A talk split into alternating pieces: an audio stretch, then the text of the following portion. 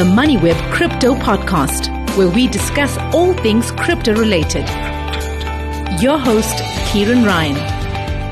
Bitcoin's been hovering around one million rand over the last two weeks, but that's not for the first time. It last broke through one million rand to trade briefly at one point oh six million in November twenty twenty-one, before crashing seventy percent, trading all the way back to two hundred eighty thousand rand. Now, if you're a Bitcoin believer, two hundred eighty thousand rand is a price we will probably never see again.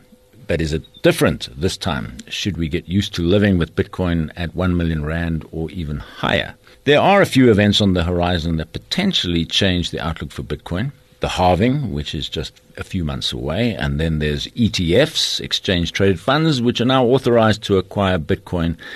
And that's only been a month or so, and they've wasted little time, racking up more than eight billion dollars in Bitcoin within a matter of weeks. Perhaps even more significant is that Bitcoin is now fifteen years old and has proven its durability against massive skepticism in the early part of its career. So, will we come to look at the one million rand Bitcoin as cheap at the price? To answer this, we're joined by Christo de Wit, who is country manager for crypto exchange Luno. Welcome back, Christo. Good to talk to you again. Thanks, Karen. Thanks for having me. Can you ask, answer that question that I just posed? Will we come to look at the one million rand Bitcoin as cheap at the price? No, it's a, it's a very good question. And I think if we look at, um, you know, where Bitcoin was in November twenty twenty-one, um, and if we don't look at it in the in the rand value, but in the in the dollar value, and then you look at the subsequent retraction as well, you know, we've had a very, very volatile end of twenty twenty-two, um, and then Bitcoin slowly gaining momentum throughout twenty twenty-three. It is a very interesting question. You know, we've been seeing it hovering around that one million mark now for the last two weeks, as you've mentioned, um, but Bitcoin surpassing its previous, you know, rand value at all-time high, but it still hasn't met the, the the previous high it held against the U S dollar. And I think that speaks a lot about, you know, the weakening of the rand over the last few years. But what is very critical of, of this is it's just the attention that we're giving to Bitcoin and the value it holds in fiat or in money. Now, whether or not Bitcoin will retract again and it will go down to the previous lows, we don't know. But I think there are many analysts that believe that Bitcoin will reach far greater heights. And I mean, if we look at the performance of Bitcoin over the last decade or so, it is clear that the performance can be seen to follow, you know, the halving cycles from of, of Bitcoin. And I think one of the key takeaways from, from this analysis is that Bitcoin seems to be reaching higher highs and then also higher lows. Now, I think it's important to mention here that, you know, Bitcoin and other cryptocurrencies are volatile assets, and that previous performance should not necessarily be used as a guarantee or a guide for future gains. But I think it's a very interesting time that we're seeing now in the run-up to that next halving cycle. Yeah, you mentioned that in rand terms, we're very close to the all-time high. I don't think we quite touched uh, one point oh six million rand. But, of course, in dollar terms, it's uh, it's still about twenty-four percent off its, its all-time high.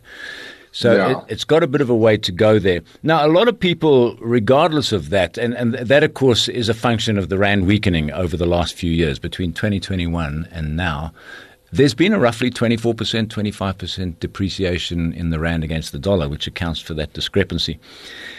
A lot of people looking at this will say the boat has sailed them by. I mean, to to ask somebody to get into Bitcoin now at a million rand, they, they might think, okay, it's uh, I've I've missed that one.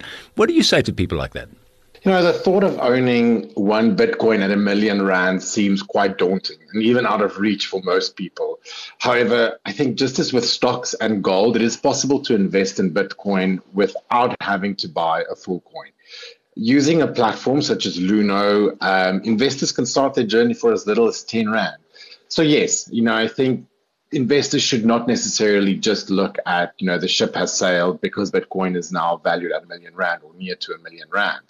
But I think if we take a step back, perhaps, and we look at what is the, the place that Bitcoin and other cryptos play um, or is taking up in our broader financial world, I don't think that with Bitcoin at this current price point, that people who have not invested have missed the boat, so to speak. It's all about how holding a balanced portfolio. And I think the crypto industry is in essence still in its infancy, and more and more use cases and adoption will follow in the years to come.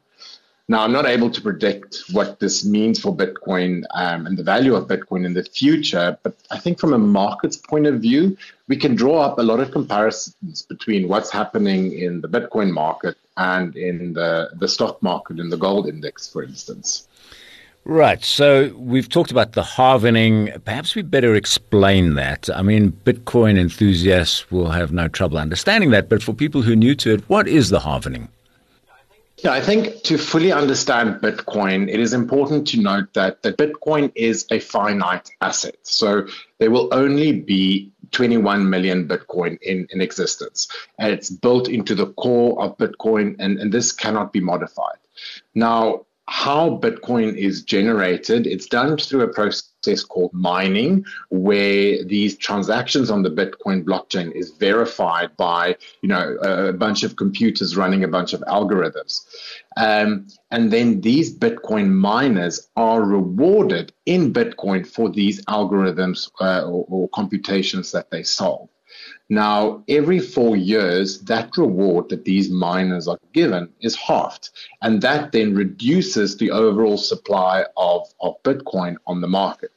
Now, um, since its inception, there's been three halving events, with the next one being estimated to take place in April this year. The mining reward will then be reduced from six point two five Bitcoin to three point one two five Bitcoin. Um, and then we've seen with the value of Bitcoin usually increase in the run-up to these halving events and then immediately after. And I think what we're currently seeing in the market, you know, this paired with the the, the approval of the E T Fs, uh, the Bitcoin spot E T Fs in the U S, there's been a lot of positive sentiment in the crypto market as a whole. Right. So uh, j- just to uh, summarize that, w- what happens every ten minutes, the, currently there's about six point, uh, there is exactly six point two five Bitcoin that is released to the, the lucky people, the miners who discover what is the mathematical puzzle, if I can put it so crudely, that they've got to solve. In April, that reduces by half to three point one two five. So you've got this constricted supply. And these halving events will continue over the next uh, every four years. And so you'll get less and less Bitcoin. And this was, of course, anticipated in the Bitcoin white paper, that you would get higher and higher prices. So to make it more valuable for people to get into mining and to own Bitcoin as time progressed, correct? Absolutely. And I think there's been a lot of uh, attention as well on the energy consumption of, of these mining operations, because obviously they run um, a lot of computers that's quite energy uh, intensive. But as the reward for these mining um, operations and then the Bitcoin reward is diminishing over time, there's also an incentive there to become more efficient in this as well. Um, and that overall speaks to, you know, the uh, the finite and this or, the, or the, the absolute final amount of Bitcoin that will ever be in existence, and then ultimately making it um, very similar to, to gold. I mean, a lot of people in the industry refer to Bitcoin as digital gold. Yeah, okay, so at Luno, you're no doubt seeing more interesting cryptos, generally speaking, Bitcoin not being the only one, because prices have been rising. And I think this is just characteristic of market trends. Prices go up, people start paying a bit more attention, and they start acquiring a bit, a bit more. Give us some idea what's happening with trading volumes over the last year. Have you seen that that greater scale of adoption? No, I think the, the, the trading volumes that we're seeing on the platform is very much related to the market conditions as well. I think if we look at the overall price point at which many investors got into cryptocurrency, that also indicates the level of activity that they will hold on the platform. But as we come out of, or came out of the, the kind of the volatile twenty twenty-two period into that twenty-three period where we see the markets kind of recover, there has been an increased demand and increased activity on our platforms. Um, Kieran, so interestingly enough, when, when Luno was founded just over eleven years ago, um, we only offered Bitcoin, and it was one of the first platforms, or actually the first platform in South Africa that enabled South Africans to buy Bitcoin with, with Rand. Um, and over the years, we started adding more and more of these cryptocurrencies, but we still Uh, offer far lesser um, cryptocurrency or tokens than some of our great or, or biggest competitors. And the reason for that is this, so that we take such a rigorous approach to adding coins to our platform. There's a lot of work and effort that goes into validating the legitimacy and the safety of these coins. However, over the last few years, we've seen a, a much bigger or rapid succession of us adding these new coins. And what we definitely can see is also the changing behavior and almost the maturing of, of crypto investors, in that they are exploring further and, and, and beyond just the big cryptocurrencies like Bitcoin and then, you know, the second biggest one, which is Ethereum.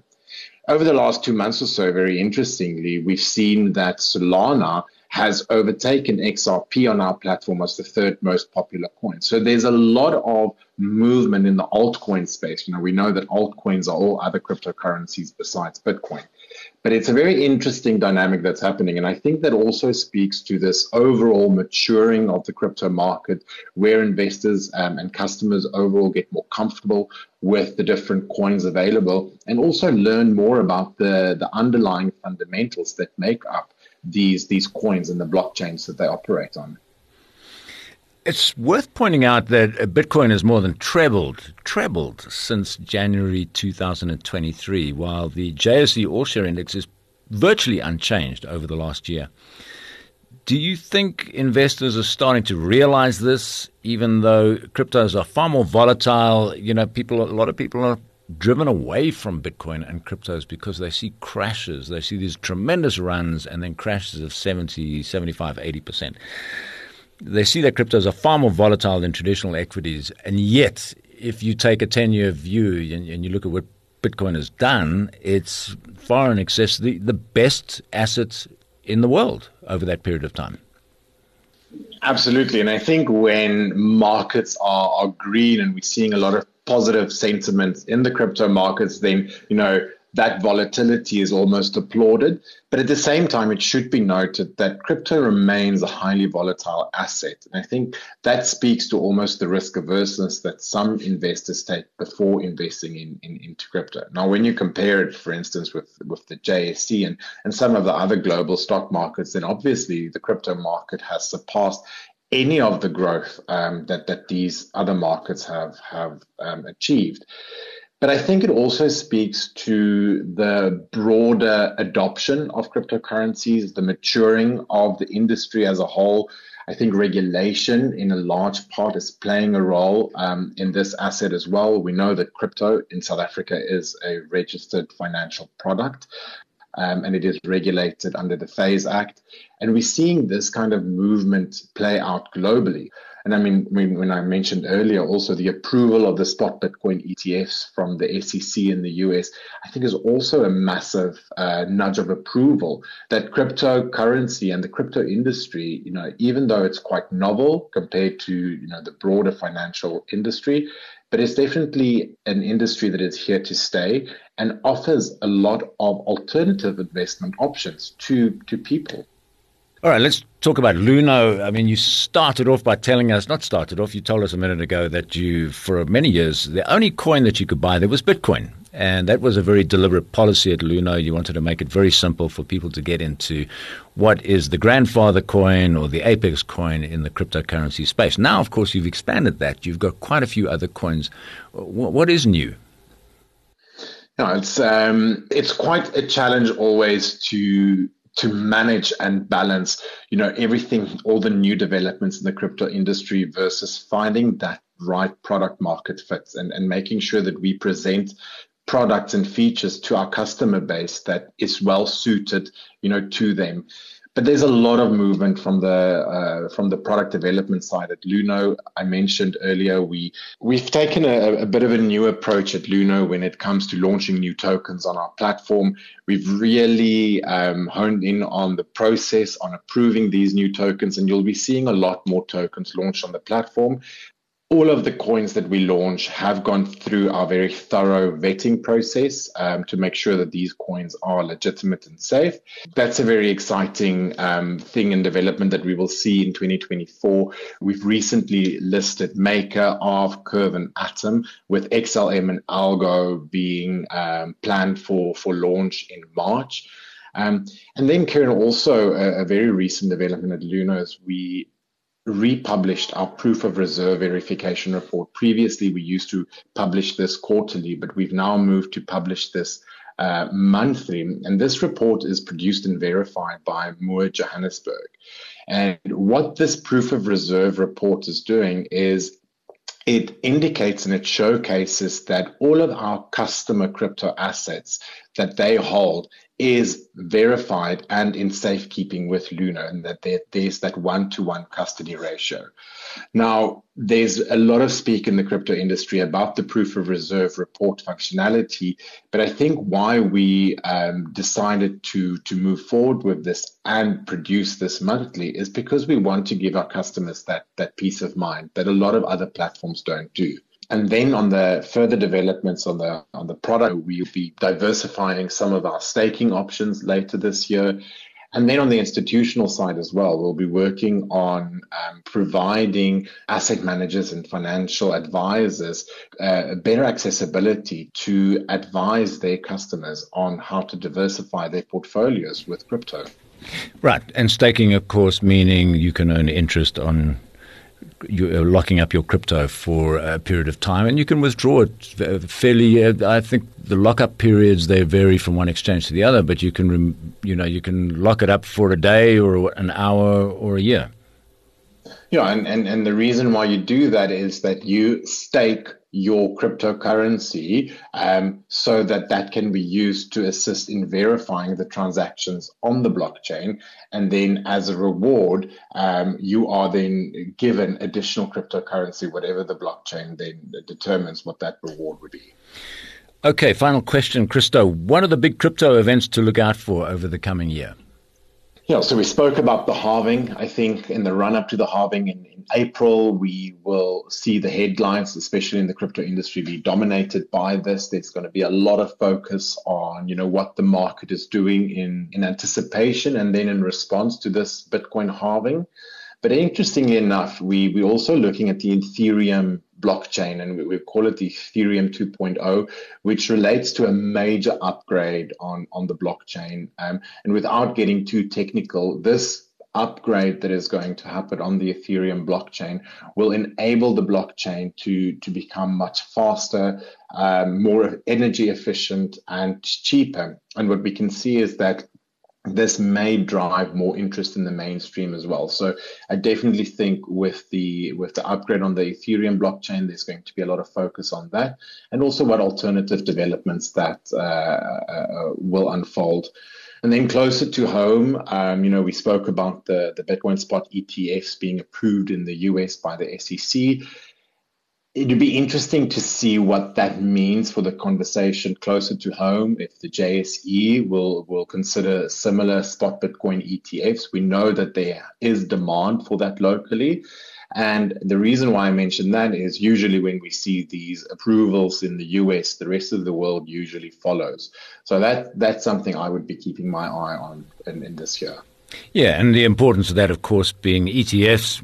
That's a way for institutions to acquire Bitcoin uh, in a way that they are regulated and they're safe to do, which is something new, hasn't been in, in existence really for the last decade. You were able to buy futures E T Fs, but not spot E T Fs, the actual Bitcoin exactly. itself. Yeah, and, and, and, and what that also does, just from a consumer point of view, is it presents the, you know, a product related to crypto in, in a form that is recognizable and, and well understood in the broader financial market. So it, it takes away that, that unknown factor that a lot of people have a lot of hesitation for getting into cryptocurrency. Great stuff. It's going to be a fascinating year. Look forward to speaking to you again. That was Christo de Wit, uh, who is country manager at crypto exchange Luno. Thank you very much, Christo. Thanks, Kieran.